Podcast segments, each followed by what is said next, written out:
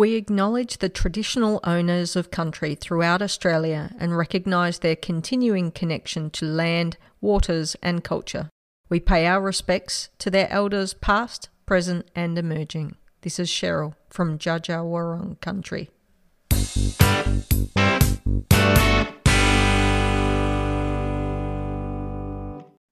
Hello, everyone. Welcome to episode 181 of the Beyond 90 podcast.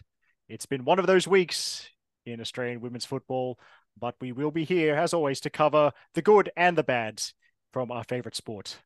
Does feel like mostly bad this week, but we'll try and uh, keep it as upbeat as we can.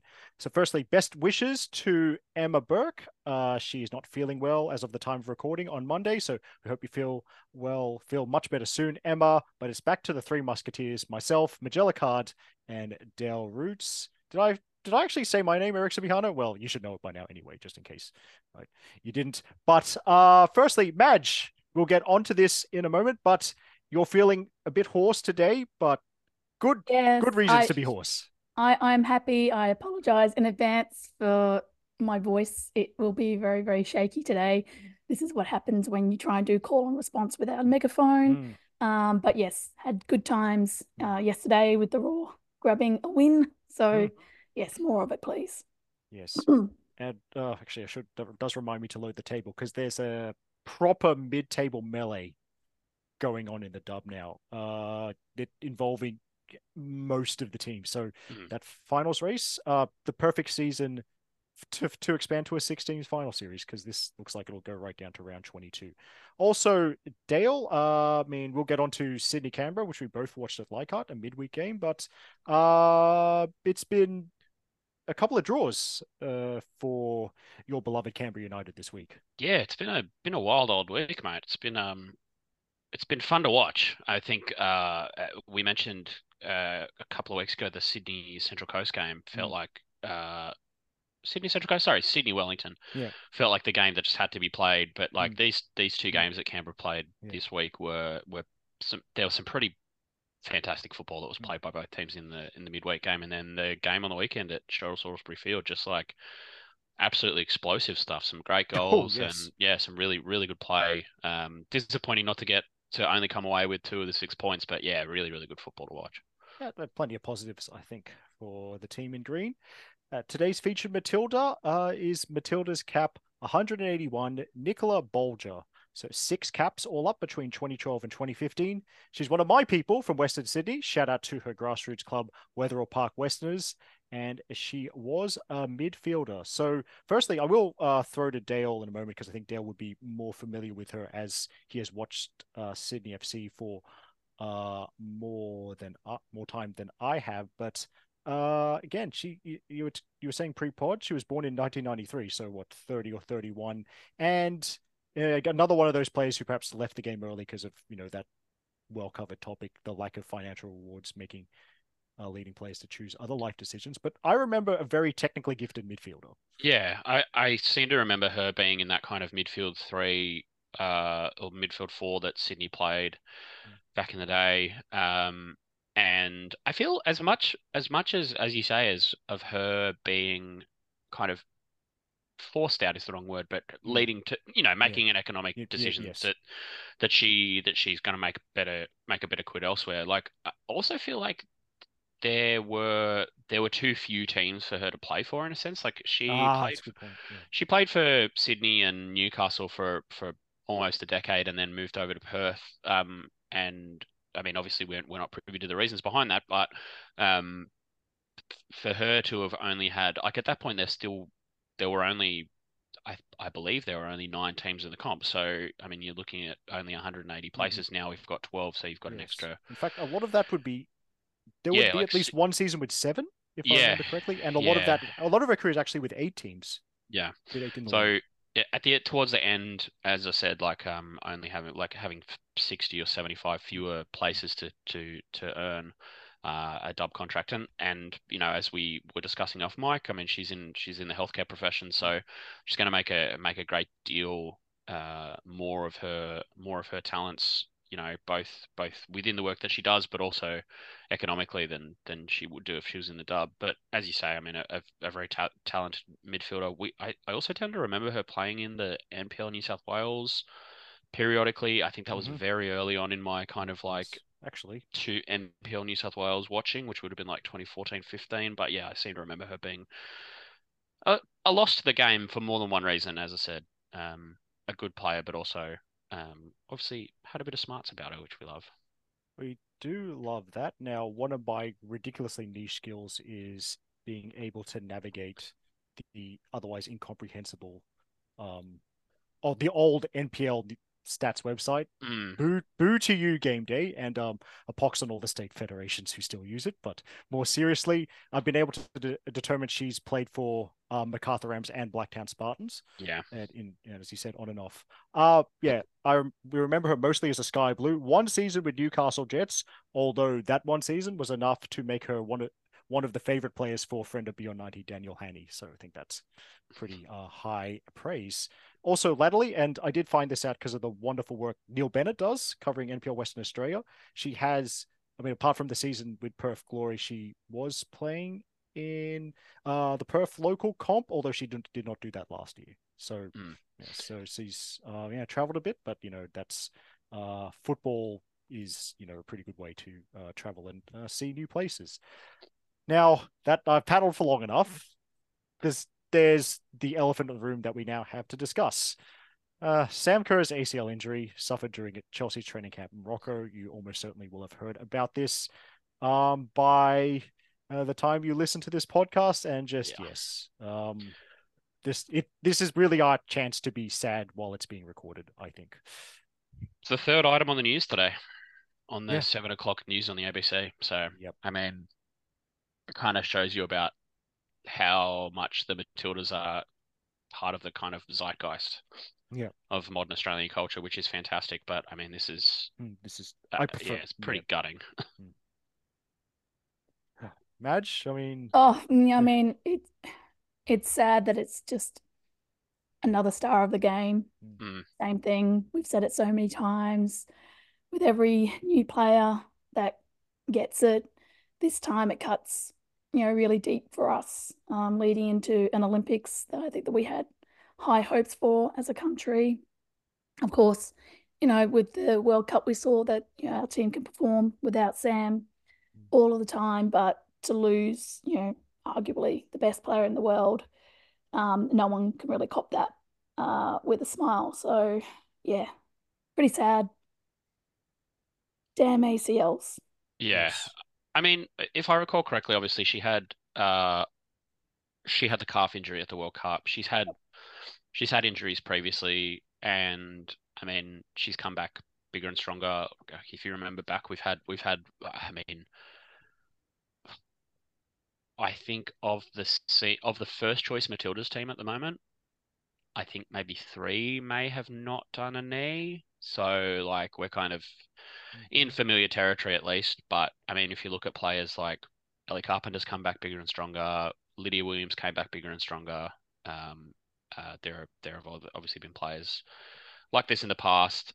I, I think that without being, without sounding facetious, I think that at least Sam is at a point in her career where she knows that she can play without just pace.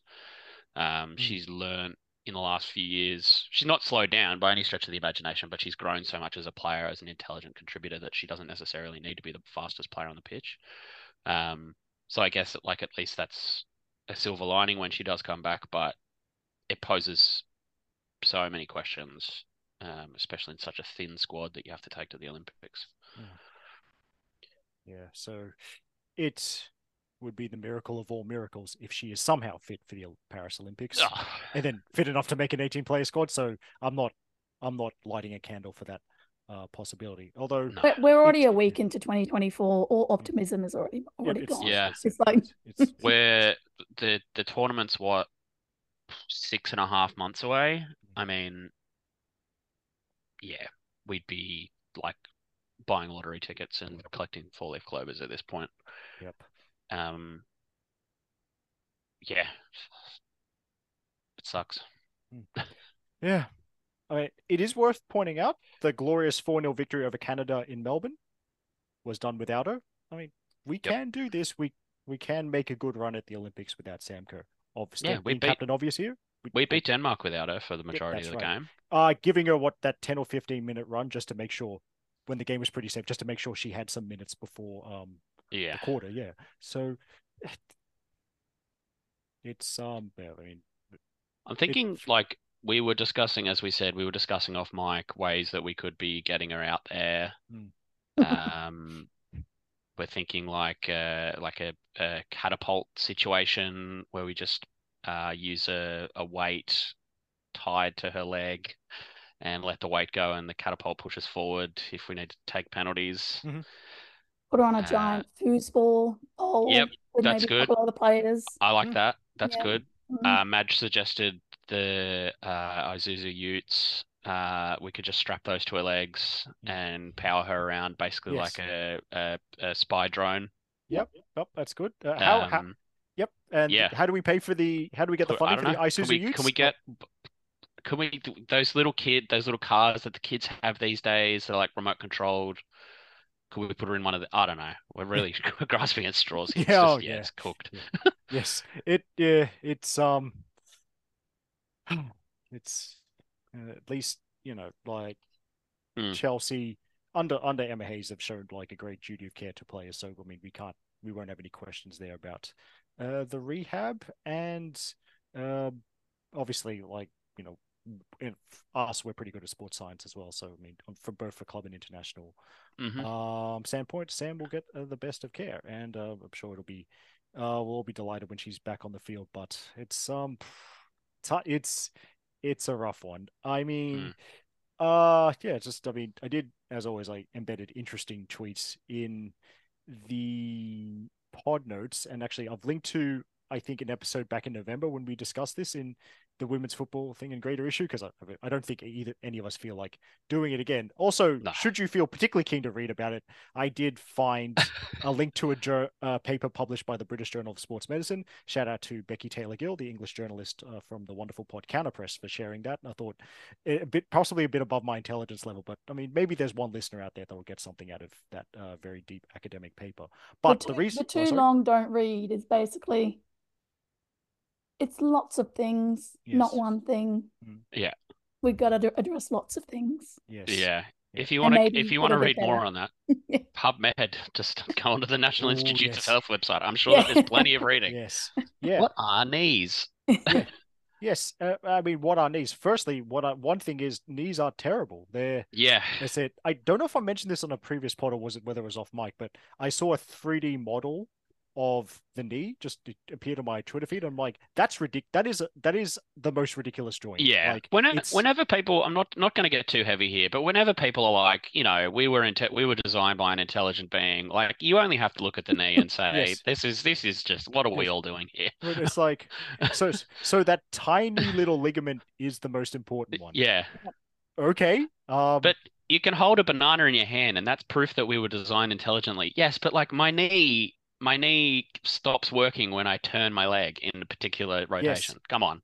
but and um yes I, I I do remember um uh getting knee pain in a previous job. By the way, that was an office job. It's just because the floor was uneven. Like Mm. it's it's See? a it's awful awful joint.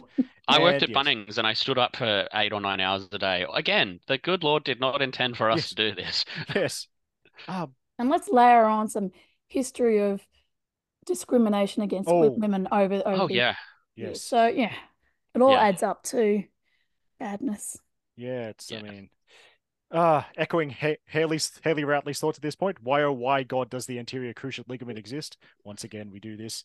Um, but yeah, um again, throwing it back to Becky Taylor Gill, uh doing more research is great, sure, but it would be more productive if everybody read the research that Dale Mm. has referred to and if uh clubs put better practices in place based on that. But yeah. And then and then yeah, Becky says very the same as what Madge would say. There's so many elements, and basically, there's no easy fix of uh, this rather poignant quote. There's no easy fix to a society that treats women athletes differently simply because they are women. Also, and then Molly Hudson, a thread that was I'd recommend reading, which is uh, just there's so many circumstances, and it it starts with a lack of strength and conditioning work from a young age. Like I think about 12 Mm. or 13 years old, compared to their male equivalents in youth football, and then it goes from there. Basically, if you've got a young a young girl, get her tackling.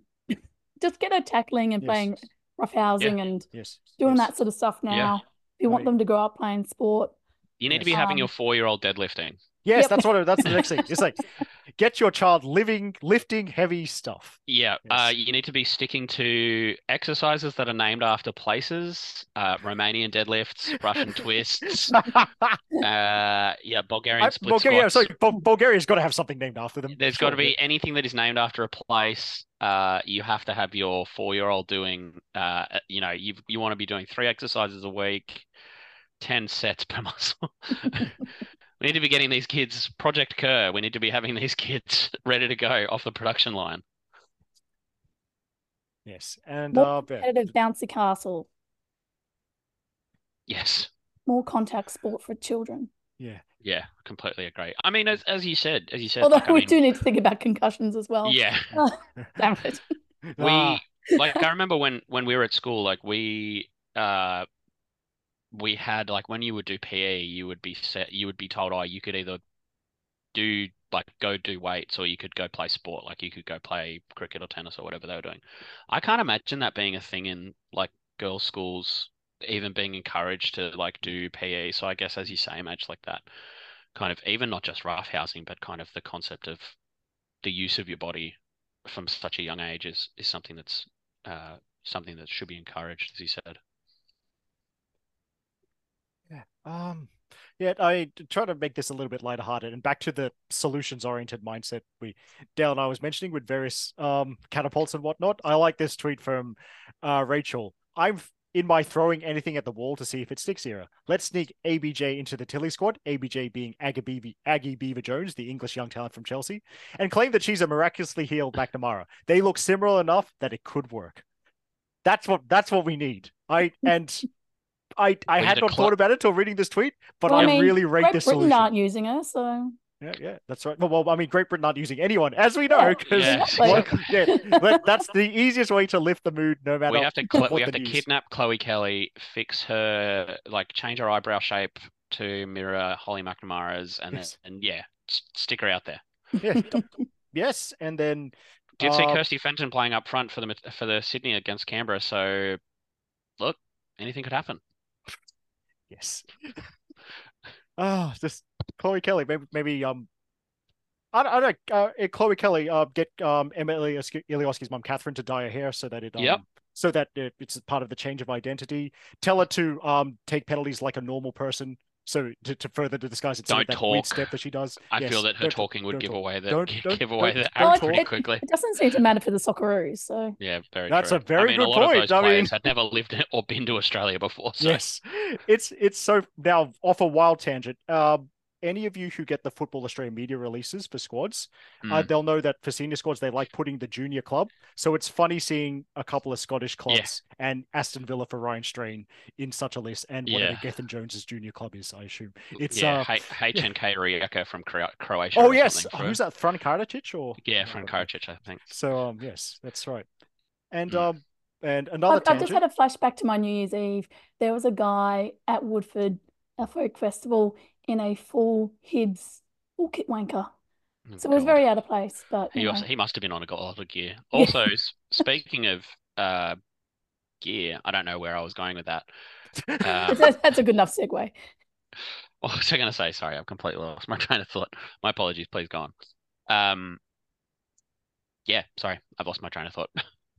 um poss possibly for the best but you know i mean if but let us let us know if you if if the thought appears um later down the line. Um no i've, I've lost my train of thought as well but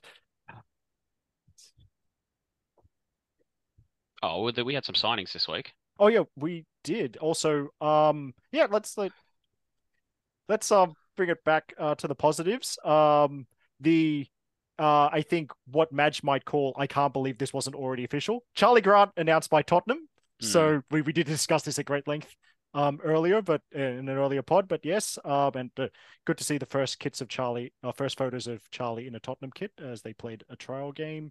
Also, uh, Katrina Gorry signing for West Ham, and uh, great to see. Um, I'm go. I've I had a senior moment. What's the name of her child? Harper. Harper. Harper. I'm so sorry. Sorry, everyone.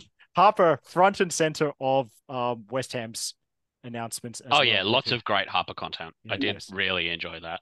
Yeah. Harper did not want anything to do with it though. Oh, I, Like, oh, take some photos with your mum. Oh, I don't want to do any of those things. I, I, I, I, did, I didn't sign for West Ham. What, what do you Yeah. want from me? Why have you dre- dressed me up in this ridiculous outfit? yes. Another But- kit.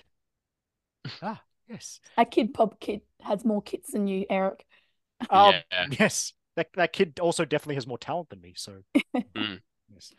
And as I think going back to a top earlier topic of discussion in previous weeks, yes, future Australian international, not any other country, Clara. Mm. Now, uh, but uh, yeah, I mean, obviously, we're we're looking forward to seeing those two in the WSL. I am particularly intrigued to see the Katrina Gorry experience for West Ham in a relegation Mm. battle. Yeah. Um, firstly, first up, her slide tackles. It's Love them. yes, it, it- nothing, nothing I'm says I'm worried that like- she's going to get suspended in like the the next eleven games. There's not long to go in this season, and uh, I I wonder whether the English officiating society may be slightly more rigorous than those that we see in the AFC. Uh, uh, we're about to find. Well, we, we will definitely find out. And by the way, her and Kristie Mewis as well, because um, Kristie Mewis also known for such behavior. But really, I mean, thanks to Madge for reminding me of Mm. this. If West Ham need to protect a one-goal lead late in the game, if for those of you that remember her duck walk at McKellar Park in 2019, I think, Mhm. uh, Impossible imagine. Katrina Gorry duck walking at the Chigwell Construction Stadium with West Ham barely hanging on to a one-goal lead. She probably has to duck walk at that stadium because like the pitch has been cut up from it being frozen. So yes. she's going to be going to be ma- maintaining three points of contact to the ground at all times. yes. So Oh, yeah, that's it is. It is going to be interesting. I think like it's it's funny because Mewis and her are both like I've, as you were saying, they're both pretty like rough tacklers. I mean, rough is probably a bit of a stretch, but Yeah, they're pretty physical players. But they're also both like decent ball playing Mhm. midfielders. So I mean, it's going to be interesting to see how they how they pair the two of them. Um. Yes, I mean, yeah, it's it. Uh, West Ham, they've done the recruiting. Also, oh, who was the other? Shelina Zadorsky. That's the other signing they Hmm. didn't. they like they think they did need an experienced central defender, so that's a very good signing. So, but yeah, it's um, they really they they really don't want to be in the championship. Let me put it that way, especially Mm. with how chaotic those promotion battles tend to be. Like, yes, being captain, obviously, yes, don't don't get relegated. Not not Yeah. in a league with only not to a league with only one promotion spot. That's that sounds like that sounds like in basic misery for all your fans. And uh Tottenham, I think Charlie Grant has got a little bit more time to settle in. Tottenham doing a bit better, they're at least mid table. And I mean the the rumors have been around for a while, so clearly they like what they've seen from Charlie. And yeah, it's a, another one. So she um follows the mm, you almost call it the Kyra Cooney-Cross career path going Australia, Nordic League, WSL. Mm. Shout out also to Courtney Nevin. So yeah, it's uh, even more Aussies to even more Aussies to watch at the WSL. Damn, I don't think we'll complete the set, have one at all twelve um, teams this year, but you know, it's maybe next season. Uh, now on to uh, the dub results. So we had a bonus game. There was uh, a Wednesday night game at Leichhardt Oval, which both Dale and I attended. Sydney won, Canberra won. Uh, firstly, to anyone who heard a, a wild scream when Tori Tumeth's na- name was said on the PA pre-game, I apologize for absolutely nothing. But then on to the game. Uh, good finish from Aideen Keane, but then you know, Mm. Canberra, they we we were pretty down in the dumps about their prospects, but I think they they showed they basically I think showed us a thing or two and uh, a good away point for an awkward midweek away trip. I think. Yeah, yeah. I think the thing that uh, as we were saying when we were there, the thing that st- stood out was just how high they played the defensive line. They were basically playing an offside trap on halfway, which was an interesting decision to say the least, but really nullified Sydney's ability to play over the top and to use just compressed the midfield in their own half so hard that they they basically couldn't play out, um, especially in the second half. There are a few opportunities that Canberra had that they'd be kicking themselves that they didn't take, especially in the second half. But like, yeah, as you said, it was they were well worth a point. Sydney were I wouldn't say Sydney were disappointing, but they were um, they were not at their best. They're definitely not. They had, a, they had a few chances that they missed that they probably should have taken, unfortunately. And yeah, ended as I said, ended up with Kirsty Fenton. Mm playing up top, which was uh, an experience that we all got to undertake.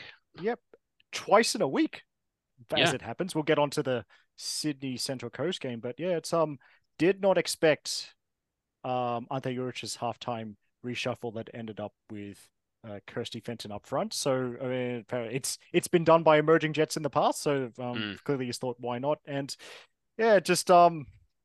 It, it I, I do uh Kirsty very skillful player but it is interesting with all the attackers in Sydney squad that this is what they've chosen to do but you know I'm I'm not a coach so yeah. it Well, they've got we we had it confirmed that it's Shea Connors is out with a broken foot. Yeah, Fiona Worts has uh, a L LCL LCL, yeah. Yeah. Um, I mean, obviously they've still got Vine on the sidelines. Well, Yes. Vine didn't play against Canberra. and did Um, Princess Ibini's against really the lone hand up there at the moment. yeah we got Aideen Keane who I mean is still recovering from her own ACL injury Yep. uh so and a, bu- a bunch of uh, young players so perhaps maybe maybe Kirsty is kind of a player with a couple of seasons under her belt maybe that's why Mm. she's the option and I mean for one thing we which we saw against Canberra definitely definitely put herself about Yeah. shall we say there was uh there was uh did, did didn't mind the way she um you know gave the Canberra backline something to think about Yeah.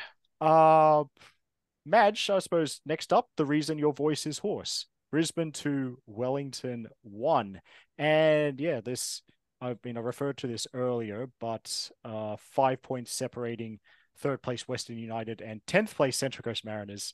Uh, we're gonna have a fun second half of the season.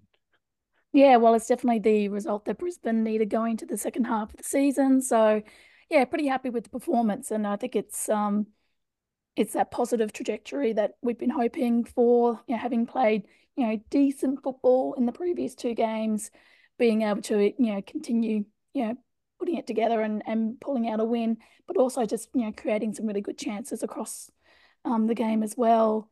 Um, looking much more fluid, um, connecting passes.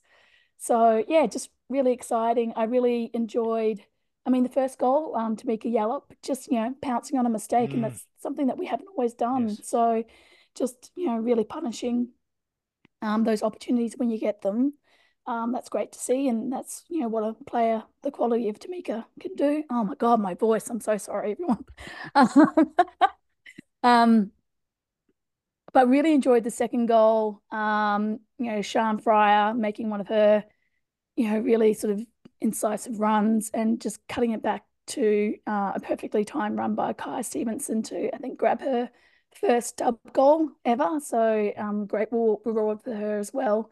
Um, just slotting into the starting lineup. So yeah, good performance. A little bit disappointing that um, Brisbane again conceding um, goals from a corner. Mm. I'm feeling a bit like Sam Kerr going, keeps conceding goals from corners. Do you not practice them? So probably something to work on on there. Um, little bit of controversy late in the game. Uh, I think a lot of people thought that handball on the line. I personally think that it came off Scarpelli's body onto her hand, but you know the camera quality probably isn't good enough to get a really definitive response there. But um, yeah, I think a good and a good game both ways. I think Wellington had some good chances as well. A couple shots off the post from um, think Norrie and um, Tamar Levin coming on late also had a had a dig that was probably a bit disappointing that she hit that one into the woodwork, but uh, yeah, it could have could have had a few more goals in it as well. So entertaining and yeah, good signs for Brisbane, and yeah, definitely keeps that midfield um, table um, race interesting. Well, Yeah. all of Wellington's defeats this season have on- only been by one goal as well. So Like and mainly away. I want to say like they they haven't been great away. I Yeah. mean, you know, just chatting Yeah. with the um Phoenix fans, um, sort of at halftime, that's sort of yeah what they were noting that they haven't had great away um from home form. So you know, and that's something that you know they'll they'll want to keep on working them themselves. But Mm. yeah, I guess they're- they're always going to be at a bit of a disadvantage with that that travel schedule, same as Perth. So it's um always a hard thing for them to get over. Perth and Perth and Wellington have the same have the exact same goals for and goals against at the moment. So as you say, like home they play like champions and away from home they play like mugs sometimes. But I mean we'll get onto that Perth game later on, I guess. Yeah, so um, I did because I, uh, to uh, kind of in a sense fill in for Emma. I did, you know, actually try and pay particular attention to the games involving Victorian teams. She was at Melbourne Victory one, Western United four, and Mm. ooh, my goodness, um, it was Western United feel they just playing at a different pace to Victory. It was um. Yeah, they're just uh really, really sharp, the kind of thing uh a victory uh uh couldn't handle. And you know, Kat Smith, she's um it, mid-season coaching changes are difficult, but Yeah. she's she's got one over her former employer. And in fact, also, by the way, there was a goal from former victory player Adriana Taranto and an outrageous assist for Mm. um uh Chloe Logarzo is Adria Taranto. That was a nice goal. Taranto. Toronto, I mean, I think unleashed her inner David Beckham with a cross from deep on the right side and put it right into Chloe Logarzo's path. But yeah, just um, you know, Western United, they they. I, they did look for me. It looked like they were going to have second season syndrome, or at least not. Well, they didn't. If it hinted at that in the start, but you know, Cats appears to have turned it around, and um, you know, there's still uh plenty of time for Western United. They're only three points of second spot, so that would be, I think, the double chance in the finals should they uh, end up with a top two finish. So you know, there's plenty of intrigue there as well. Also, now Melbourne City are six points clear, courtesy of a five 0 win over Adelaide, and da- they're pretty much the Daniela Galic show. Um, Yeah. They were pretty impressive. I think Adelaide, geez, look, haven't the wheels fallen off. Adelaide? and and a hat trick in the first 34 minutes. It was yeah, well, yeah. You Yeah, got me? Just... Oh yeah, yep, we got. Yeah, sorry. Yeah, I was just gonna, I was just saying the wheels have just completely fallen off Adelaide at the moment. They they look like. I mean, I know that they obviously lost Fiona Worts to Sydney this season, but they just look totally out of ideas so much of the time. Um, and I, I think obviously Melbourne City are a very good team. Don't take that away from them. It's obviously not me dunking on them, but Mm. man, just you kind of like they're just getting absolutely run roughshod over at the moment. This this week, the the Unite round, not the round of Magic, uh, Mm. the Unite round game, Adelaide Canberra is going to be a, a game of football that is going to happen. Mm. I warn you all. So when is Yes, that? Is that um, the um Friday or Saturday? That's the Saturday. Saturday early It's- game. Oh, that's Leichhardt. before. Yeah, okay, good. All right. Yeah. Oh yeah, that- yes. So um, uh, I will be there, and uh, you can if it, I'm You sure. can too. Apparently, I'm easily I'm easy to find at Dub Games. Apparently, so just you know come and say hi. If you see me, I I I assume I'll be wearing a Canberra jersey. I could be wearing an Adelaide jersey. Maybe I might Mm. switch at halftime. I have that option, but yeah, just um. Adelaide, same thing as with Victory Western United. Melbourne City playing at a completely different pace to Adelaide, and it was, yeah, it's um, Melbourne City have now scored a lot of goals. To oh, that it, they are some outliers. They are twenty-eight goals in a, at this stage of the competition, pretty much halfway. The second highest team scoring team, oddly enough, bottom of the table, Canberra Bottom of the United with 20 with 20 goals. That is some gap between first and second. Um, Yeah. also, I mean, I mean, and I think Dale, we could see why in the game at number two Sportsground.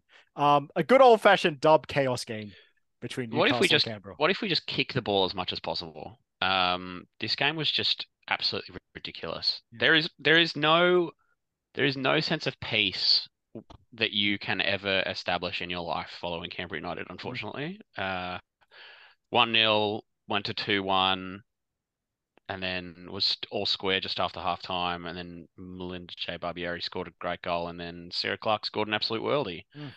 And I mean, like obviously, I think for this one, like a, a I think a draw was a fair result. Like the Mm. possession was fairly even, the shots on target were fairly even. It was pretty even in the midfield.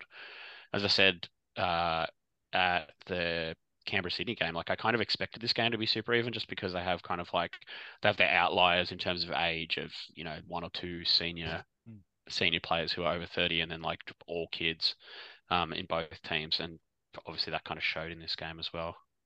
Um, and yeah, as I said, two absolute bangers in this game. Yeah. Uh, mm, yeah. One of them from Serena Bolden, another goal and an assist in the same game for her. And Mm.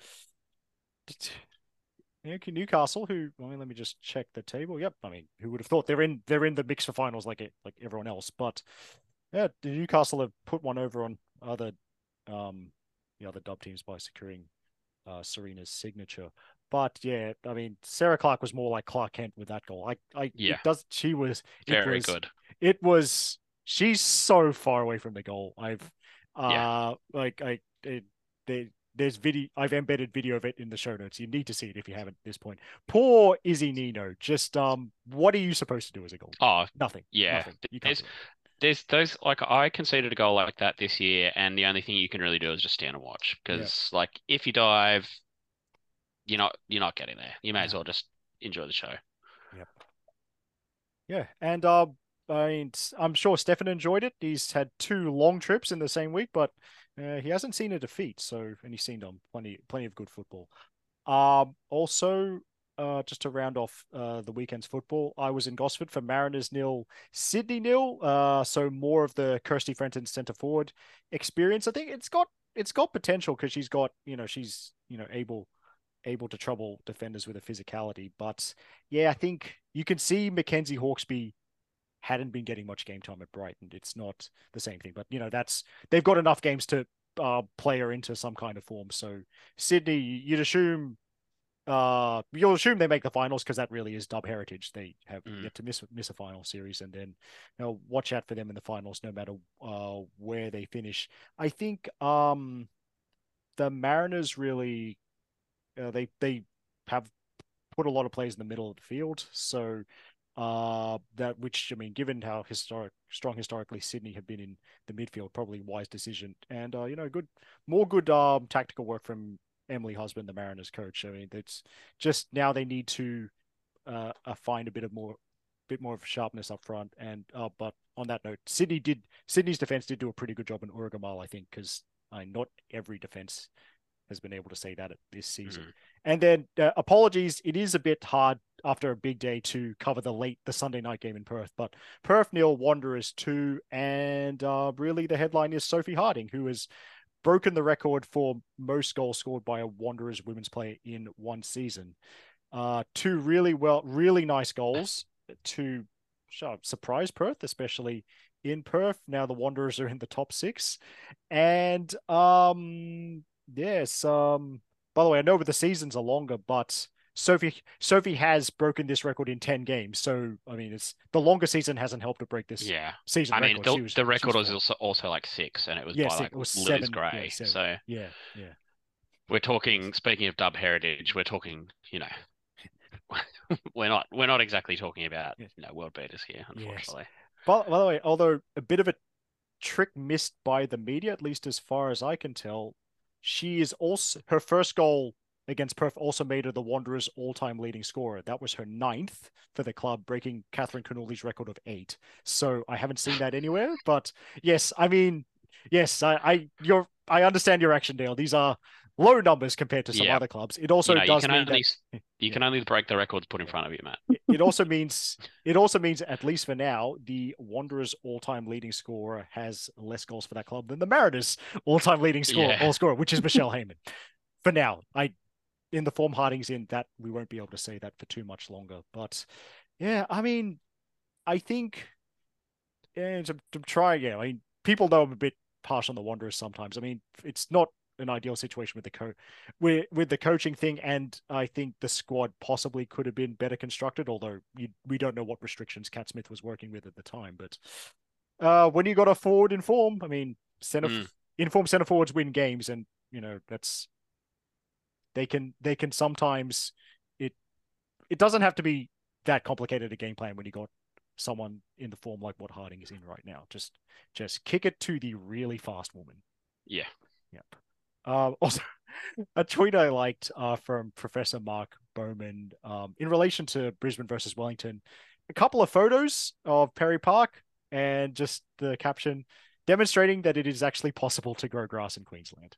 hmm Well done. Oh, look, it- another reason why I don't want double headers because playing on Perry Park is way preferable to playing on a um a sun Suncorp pitch. Um, amazing what happens when you've got a, a FIFA World Cup investment pitch that is left alone and doesn't Mm. have a concert put over the top of it afterwards. Yes. Um, Or well maintained, not left alone, of course. But let's yeah. It- It's Australian football. It, just- it sometimes it feels like we never learn. Concerts bad for football. Bad, bad for football. Like just Yeah. but it's it's been like this since the start of the A leagues. Really, there's al- there's always a there's always a concert somewhere at a key point of the season. In fact, it's Yeah. also affect it's also potentially affected Matilda's venue selection for the game against home game against Uzbekistan. Ugh. Mm, we got Tay Tay. Yes, yes, always. Um, now just a brief preview of the first ever Unite round, which, uh, sorry, I mean the three of us will be uh, there, but yeah, yeah. sorry, sorry, Maj, for the ongoing Sydney hegemony, because um, once again you are traveling. Oh, look, us, I mean, but- Look, it, it is it is technically a Brisbane home game, so um, Yeah. I figured I had to go along, so I'll be hopping on a plane. Uh, but Does um, your does your membership get you into this game? you know what? what's the deal? I, I I haven't kicked up a stink, but I do need to email the club. Um, I am a whole of club member, not just a dub member. The dub Right. members were sent codes in order to get the free ticket. Uh, Whole of club members did not get codes, so. I don't know how many. I don't know if there's just lots of whole of club members who aren't going and aren't trying to get a free ticket, or maybe they've just paid. In which case, I was like, if you're generally a men's member, um, I don't actually mind you having to pay money for another dub Hmm. ticket, but um, but you know, I did I did have a workaround, and Yeah. someone had an extra code, so I did get my free ticket to my home game. Lovely. Yeah. I was going to say it's not like your CEO or CFO can like complain about being too old to like format a PDF. That's 'cause they're that both, that like, is true. 32. Ah, yes, yes, yes, yes. Um, And ah, one of them is a lawyer, so Yeah, that's right. That uh, again, I, as I that's the the now weekly um tradition of this podcast. Me feeling old. Yes, I am older than Casper Tapper Yeah. and Zach Anderson. Ah, I am looking forward to it though. Um, I think I think it will be fun. I think it'll just I think those Leichhardt games are going to be good vibes. Just oh yeah. yeah, basically, you know, bunch of people like us. Just Uh, Go Dale and I to will watch some do our best to make sure of it. Yeah, and Yeah, I assume yeah. little corner of yellow for um at least the second Friday game, Wellington versus Mariners. I'm just looking at this. Um, yeah, like yes, you're right. I mean, it's chance. It's a chance for me to be technically correct, the best kind of correct. When in the future I can say I've watched Victory and Brisbane home games and Western United. Oh well, no, I've already watched a Western United home game. That was last season. Let's not talk about it. But you've uh, been everywhere. yes, and and also the Perth home games, home games I've watched in Western Sydney and Gosford in the past. But um, yeah, just I, I don't know. I mean, is there? Oh yeah, that's right. I suppose for people outside Sydney traveling in, I think Dale. I mean, I suppose our first advice is don't drive. To do not Leichhardt. drive. Do not drive. No, no, no. Do not drive. Uh, Lilyfield. It, the game's not in Leichhardt for one. It's in Oh, yeah, Lilyfield, so it's in the suburbs across from across Yeah. the Western Distributor or whatever it's called. Yep. Your best bet is if you're staying in the city, tram to it's Lil- Lilyfield or North North Leichhardt Station. I think it's Leichhardt called North. I Look is the closest Leichhardt North yeah. Station, and then you just walk up Mary Street from there. Um, but yeah, do not.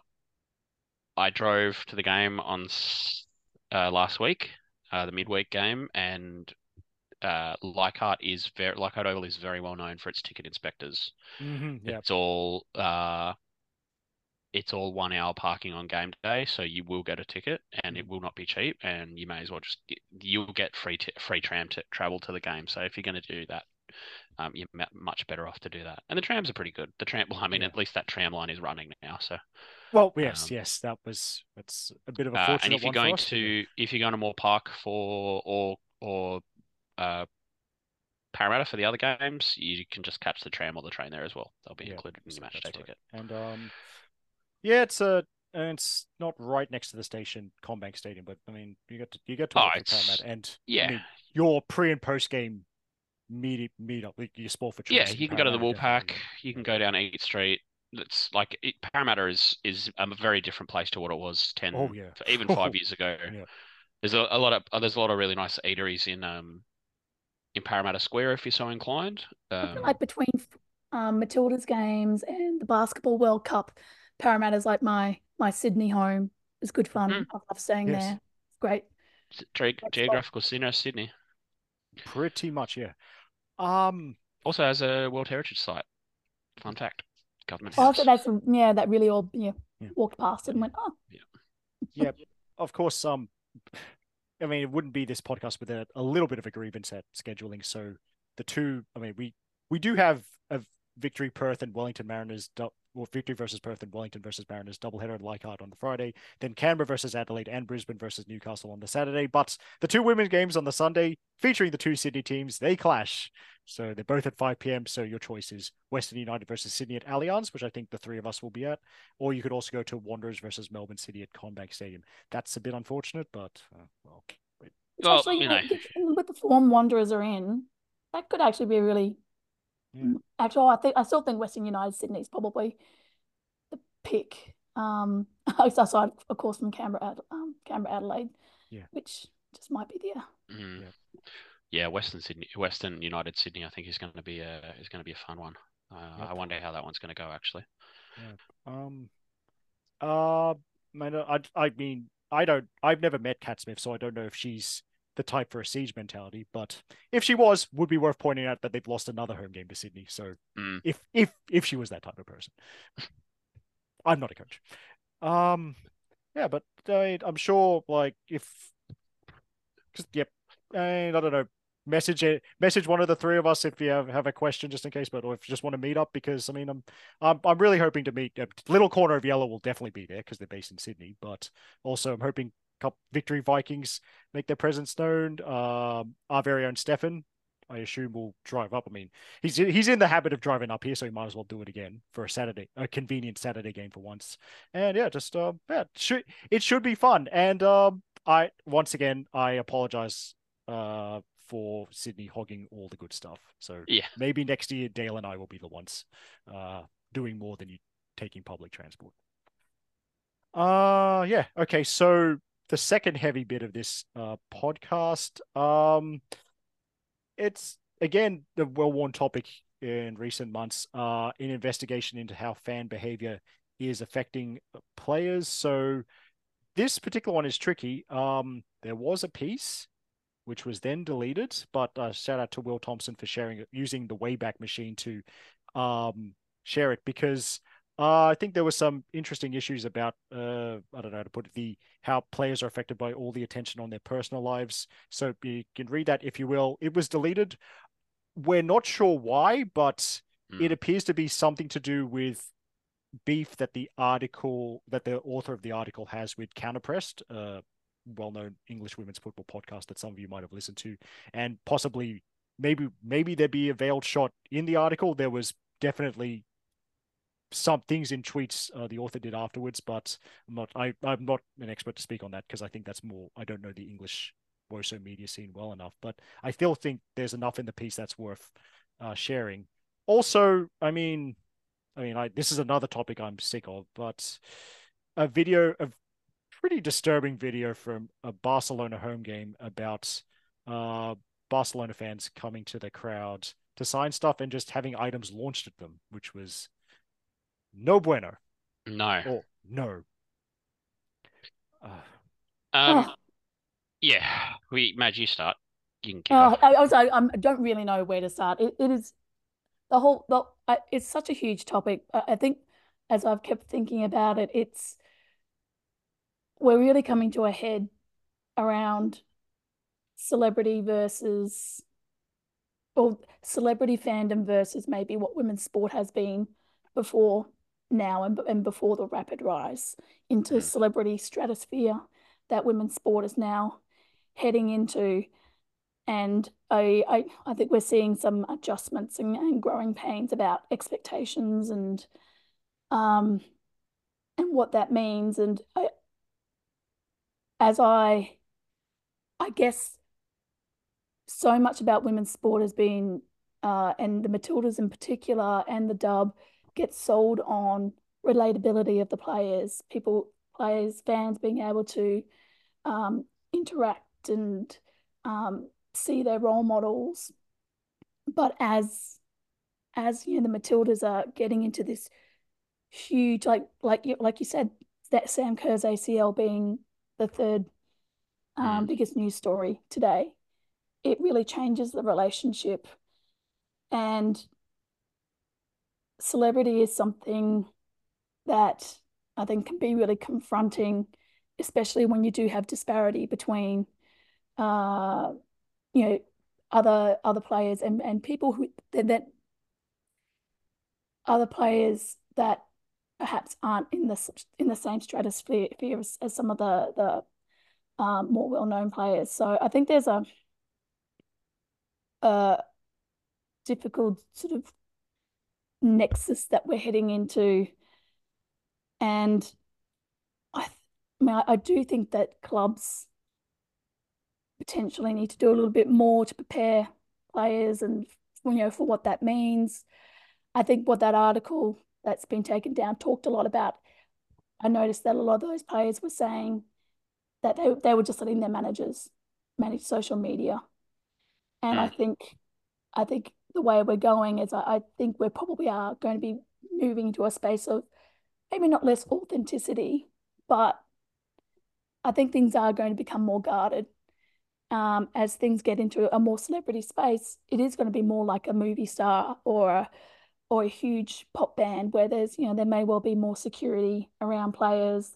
There may well be um, less opportunities to meet and chat with players um, around games or events. Or if they if there are events, there might be things more like the open air event that mm. Arnold, Ford, and um, mm. and Kennedy did just recently like we're getting into a point now where these players can commodify the fan experience, which is, I guess, in one way, is actually a positive for the players in that you know they're able to um, earn more money off of their talent and their skill. Uh, mm. But there's a dark side to celebrity as well that mm. um, I think can be hard to manage, especially if you haven't necessarily gone in prepared for that level of celebrity, which mm. I think is that growing pain sort of stage that we're at at the moment. Mm. Yeah, I think the the point that you make about the commodification of the fan experience around like having these kind of speaking events, I think like that's probably probably the next best thing. But I I really think that like it, one of the things that we spoke about a couple of weeks ago was like the there's obviously a, a kind of logarithmic scale of how bad things are. Like yeah. at the top of that scale, you've got when you go to a Matildas game, or you go to a Champions League game, or you go to a WSL game, where you've got the best of the best up there, and everybody's clamoring to get their autographs.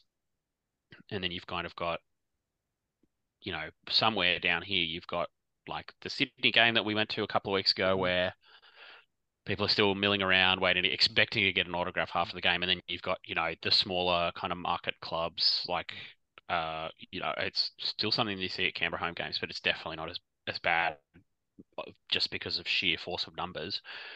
Um, but I mean, above a certain point, it becomes unsafe. It's not yeah. even a like it's an unsafe working environment, and I mean, I'm, I'm surprised that the PFA haven't kind of stepped in and said something about this. And I know that the well, I'm sure that the Spanish PFA, because I think that the women's the women's players over there have have a separate players union, but I won't be surprised if something's done about this. But yeah, it's just not acceptable. It's not. It's not. I mean, we've we've spoken about this until the you know until we've been blue in the face, but it's. I think, as you say, Maj, the commodification, the, the kind of having these speaking engagements is probably the best way to go moving forward, just because it does it does still allow you for a kind of personal experience, but it's a much more controlled almost like a book signing. It's a much more controlled experience, a much more controlled environment, um, and it also it puts the power back in the player's hand. um, mm-hmm. which I think is the most important thing. Like if you know if you ran up on me in my workplace and said, "Oh, you know, I want your shirt," first of all, probably inappropriate. Um, second of all, uh, like it's not not the way to go about things. It's not how you should be. It's not how you you know. It's not how not how you, you would do it to anybody else on the street. So why do you think that you can do it to these people? Mm. Um, but yeah, yeah, I think that, that the the scenes that I think it was uh Bonmati on the weekend had that stuff thrown at her. Boy, it's just yeah, ridiculous, ridiculous. Yeah, and I think another thing that that article was touching on was around the social media obsession with players' personal lives, mm. and I mean that's a really tricky one. Um, um, but again, it's that sort of celebrity thing, and I think Taryn's got a tweet in there, and Shari's yes, got a tweet does. in there that, that I think are are really important, and that's probably um, the angle that perhaps the article hmm. wasn't as sympathetic yeah. to around. Um, that for a lot, you know, a lot of young queer fans, that um, you know, women's sport, even though it's been relatively recently, they're probably it's one of the the few spaces where there are just out and proud mm. people mm. having relationships. Um, and it's really common. So it's not, it's, I guess it's not unusual that, you know, people get attached to seeing that and get invested um, in people's personal lives. But I think going back to your point as well, Dale, is like, think of it like a workplace. It's like, if, you know, if someone in my workplace says that they're getting engaged, I'm like, good on you. That's fantastic. That's nice but you know, I don't go and obsess. Yeah. Um, to a wild extent, and and like all fandom, I love what the amazing thing about women's sport is the variety of fandom. So we're not trying to sort of you know mm. say fandom only works in a certain way. Mm. Um, I think we can have all sorts of fandom, but as with anything, it's when it gets to the extremes is where you know where it can get really problematic and yeah and absolutely, I, I think it may have been Shari's tweet that was talking about, um, you know, for a lot of young queer fans or I mean, even older queer fans that, um, you know, this is women's sport or the Matildas are kind of like their One Direction or their, their, mm-hmm. their BTS. But, but at the same time, some pretty horrible behavior happens in those fandoms as well. So, like at the extreme end of fandom in general and, and celebrity culture, you can actually get some, you know, disturbing um, behavior that as fans you kind of you want to hope that we can self-police that a bit more and really be conscious of what those boundaries should be so that you know that the relationship that players as real human beings can you know can maintain you know inspiring and authentic relationships with the fan base and not have to close off mm. um, to an extreme extent because of it, you know, more extreme behavior. And I just think it's always just thinking about, I mean, the players, they deserve privacy and, and respect, like online as well. Just because you're a celebrity doesn't mean it's open slather on all aspects of your life. Mm. Um, and I think it's it's a it can be a hard line to tread. Look, and especially in going back to that queer fandom, we um, we've talked about this many times about how old I am, but um, back in the day, like I understand latching on to the smallest bit of like queer media that would pop up. And and maybe thank god the internet wasn't and social media wasn't as prevalent because yeah i may well have been a little obsessive and and over the top as well online if if, if i was a um you know in the same position now but i mean like i remember on home and away isla fisher had a character and she like ended up leaving with her older lesbian novelist um, partner, and and like that was huge. It was like it was something we hadn't seen before.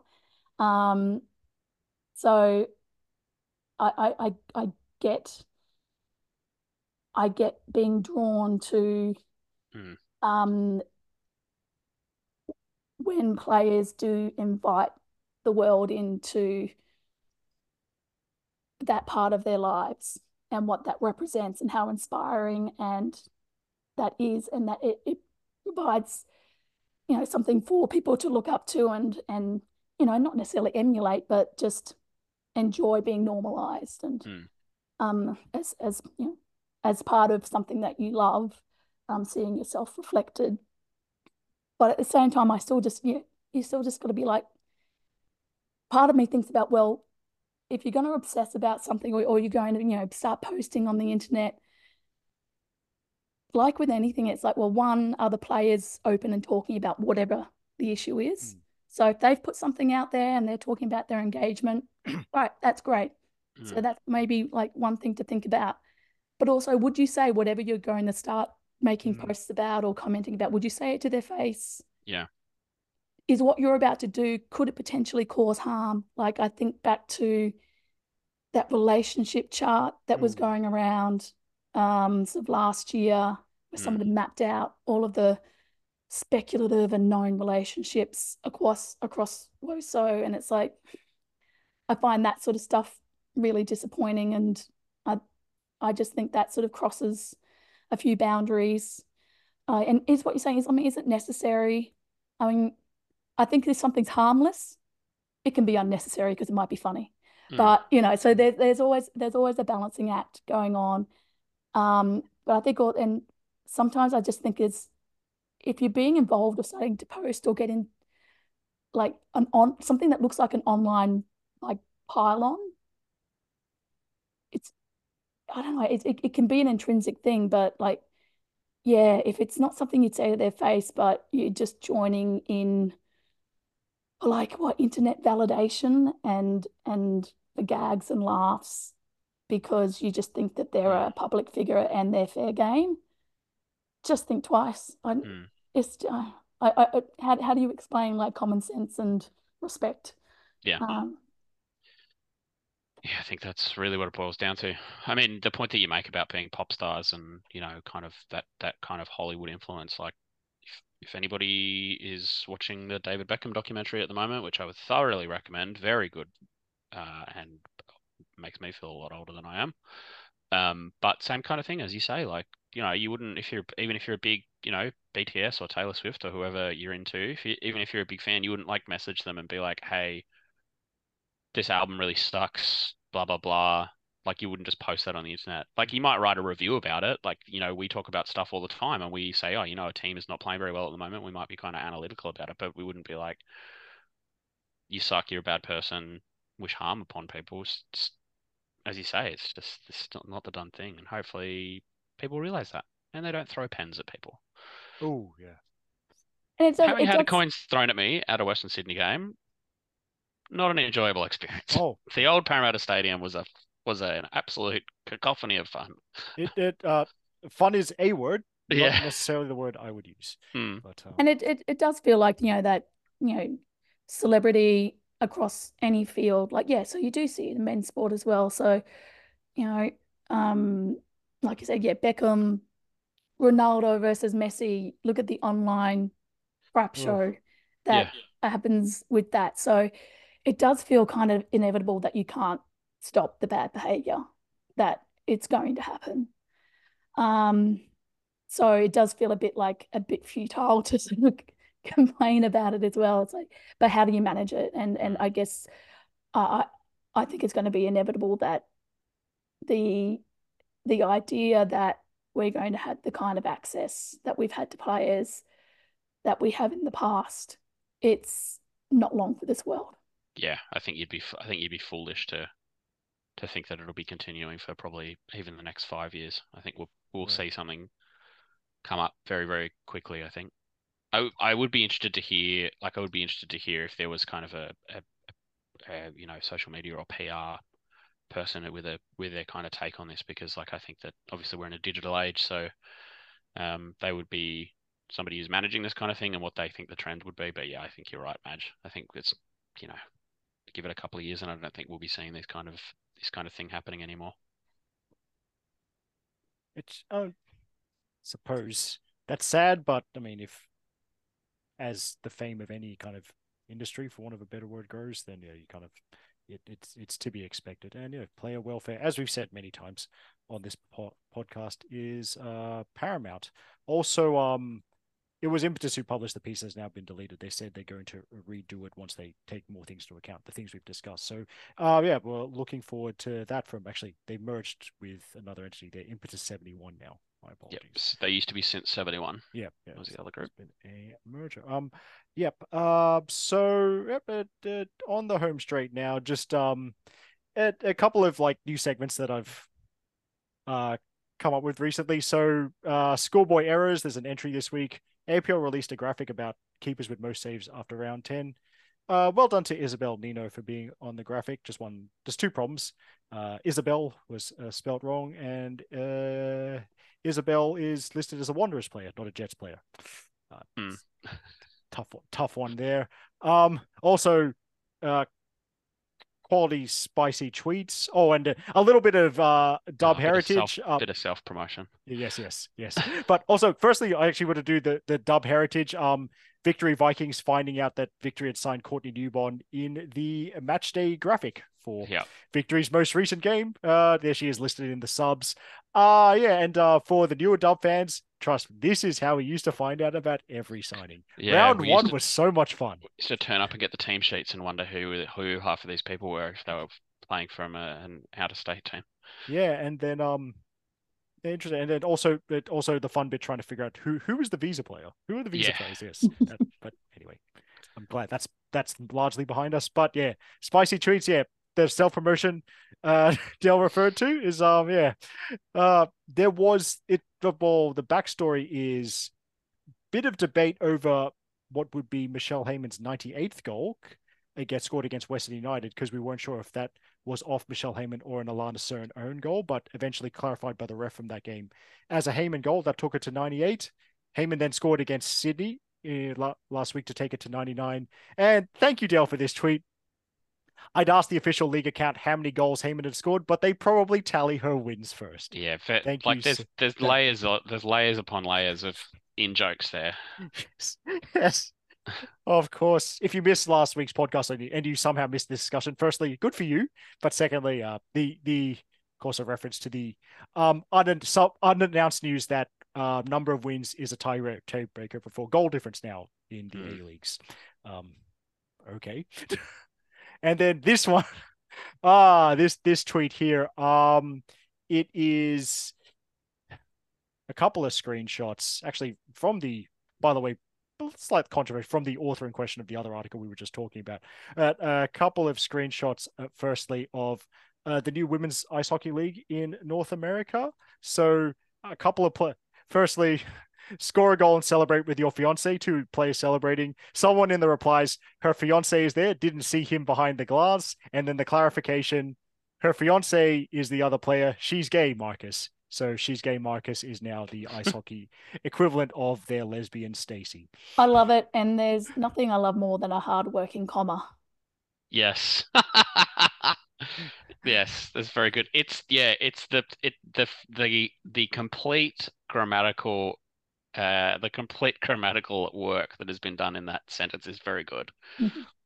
The official account dunking on that person as well. yes did marcus know about this oh Yeah. oh god Tough tough scene for Marcus. yeah just um but yes that there we go um i it's a bit of a harsh it's a bit of a harsh lesson but yes heteronormativity bad Yeah. um what else have we got i if i apologies in advance if i don't update the aussies abroad um some but um some of the european leagues are back did joe montemurro win the super cup I'd say I so. saw something. Yeah, oh, good, good.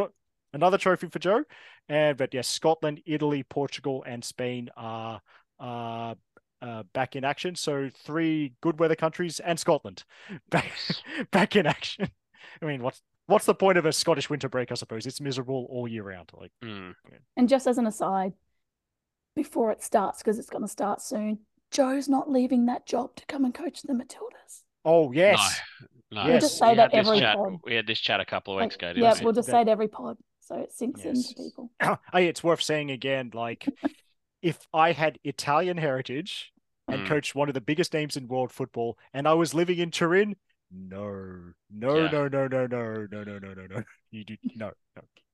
I mean, the most cynical above us. I mean, this is more of a men's football thing, admittedly, but they say the point of Australian football is to leave the country, but which is a little bit harsh on us. But you, you, you can see why with It's not wrong. Yeah, yeah. Some of the issues that are faced, and as I said, if you can set up uh, if you can be John Montemurro and have that life, and also at least for one season, um, wreck the Emma Hayes hegemony in the WSL. Well, yeah, yeah, yeah, that just do you, and you know, some club coaching and national team coaching are very different. Like his, I think it. I mean, we, I, I assume all good takes are Kieran, but he did make the good point. Where chucking his hat in the ring because he's Australian, we don't actually know that he'd be good.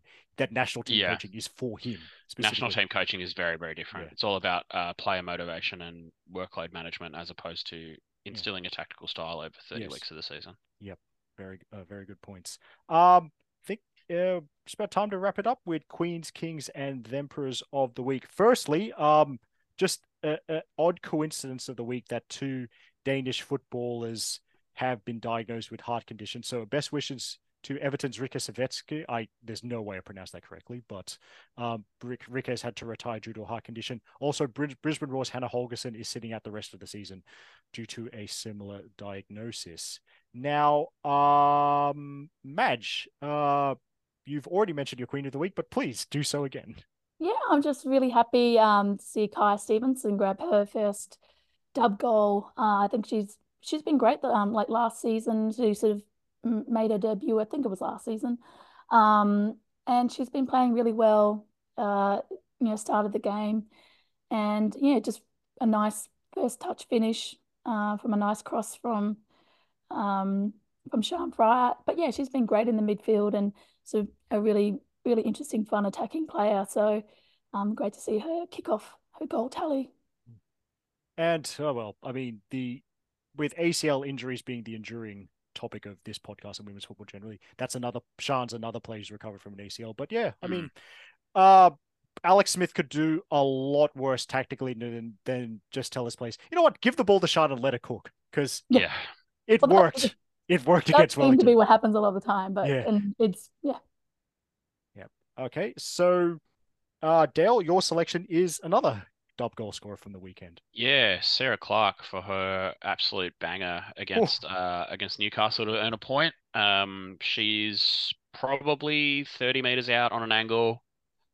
Uh, gets the ball, takes a touch inside, and just absolutely belts it into the top mm. corner, uh, mm. far post, which was pretty great. We love to see that. Um, don't love to see Canberra wearing clashing jerseys with Newcastle, but that ah, is yes, a story yes. for another day. That is uh, that is um, it's a personal battle. Yeah, yeah. It's because must... it's actually uh the the rare case of male non-privilege because yeah. we are we are more susceptible to color blindness and yeah. uh, yes the jets pale home kit versus the canberra pale away kit uh not good for some not no. good for some people no. um no. but yeah so uh, if, if sarah clark had hit the ball any harder it would have had a bruise on it yeah and Also, I've got a queen of week. It's another goal goal scoring Sarah because um I was watching the foot futsal national championships earlier today, and uh, the football New South Wales Thunder goalkeeper Sarah Easthope, who long-time listeners may have heard me mention a couple of times, but she's a goalkeeper, but she scored uh, during um, uh, Football New South Wales Thunder's 4 1 victory over Capital Football Cobras in the National Champ semis. I'll keep you updated on what happens in the final, which is tomorrow as well. It's Tuesday, so it'll it'll be played probably by the time this is published. But oh mm-hmm. yeah, New South New South New South Wales beating Capital Football. Hi Stefan, hope you're doing well. Yeah. So good to uh, see good to see Canberra or Capital Football wearing the traditional blue and gold. Oh though. yeah, it looks great. By the Would way, you love yes. that? Yep, Would be a good uh, away kit. Hmm. Make of that what you will. Yes. But you mean actually might uh, it might uh actually a bit if depending on the mix of blue and gold probably go yellow better clash than what's yellow home got, kit. Yeah blue shorts, striped socks. Oh yes, done it before. Anyway, Canberra football heritage.